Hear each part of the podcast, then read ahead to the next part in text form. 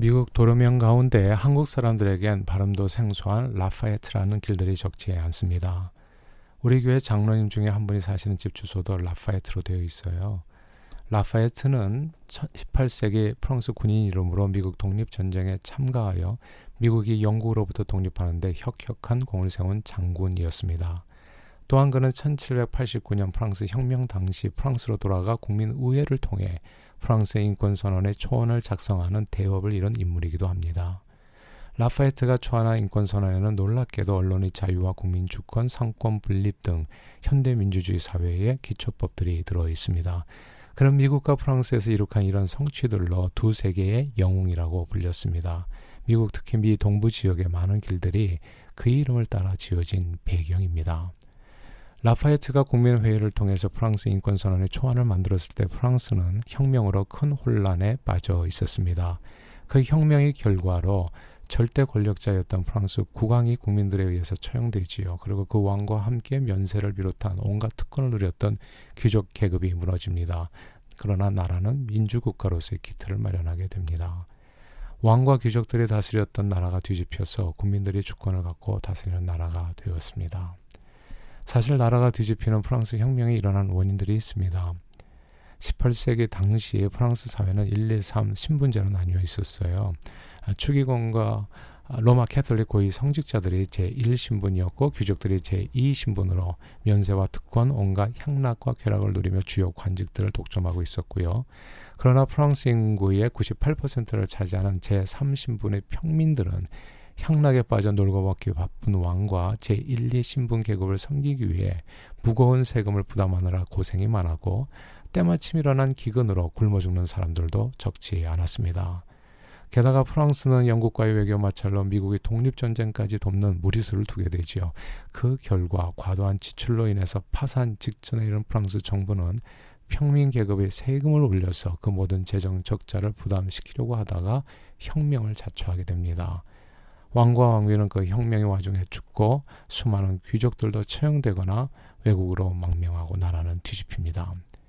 이 즈음에 나온 말이 노블레스 오블리주입니다. 노블레스 오블리주는 노블레스, 고귀한 신분, 귀족이라는 노블레스와 책임이 있다는 오블리주가 합해진 프랑스어입니다. 이 말은 1808년 프랑스 정치가 가스통 피에르 마르크가 처음 사용한 것으로 높은 사회적 신분에 상응하는 도덕적 의무를 뜻합니다. 누군가에게 주어진 부와 권력, 명성은 사회에 대한 책임과 함께해야 한다는 의미입니다. 그런데 만약 부와 권력과 명성을 지닌 사람이 사회에 대한 책임을 감당하려 하지 않으면 어떻게 될까요? 프랑스 혁명 당시 귀족들에게는 자신들의 권리를 지킬 수 있는 여러 번의 기회가 있었습니다. 당시 프랑스 재무장관이었던 칼로는 사태가 심각함을 인식하고 특권 계층에도 세금을 부과하자는 개혁안을 제시합니다. 그리고 1, 2, 3신분인 귀족 300명, 성직자 300명, 평민 600명으로 구성된 3부회를 소집해서 개혁안을 의논케 하지요. 그러나 그 모임에서요 조금도 양보하지 않습니다. 귀족들이. 그래서 3부회가 결렬되고 맙니다. 그 결과 노블레스였지만 오블리주, 아무 사회적 책임을 지려 하지 않았던 귀족들은 모든 것을 잃고 쫓겨나고 왕은 처형당하고 나라는 뒤집힙니다. 성경은 모든 노블레스, 힘과 권세는 하나님께서 주신다 말씀했습니다. 그러나 노블레스, 힘과 그 권세는 자신을 위해서 사용하라고 주어진 것이 아니라 오블리즈, 사회적 책임을 다하라, 하나님의 백성들을 섬기라고 주신 하나님의 은혜요 특권이라고 성경은 말씀합니다.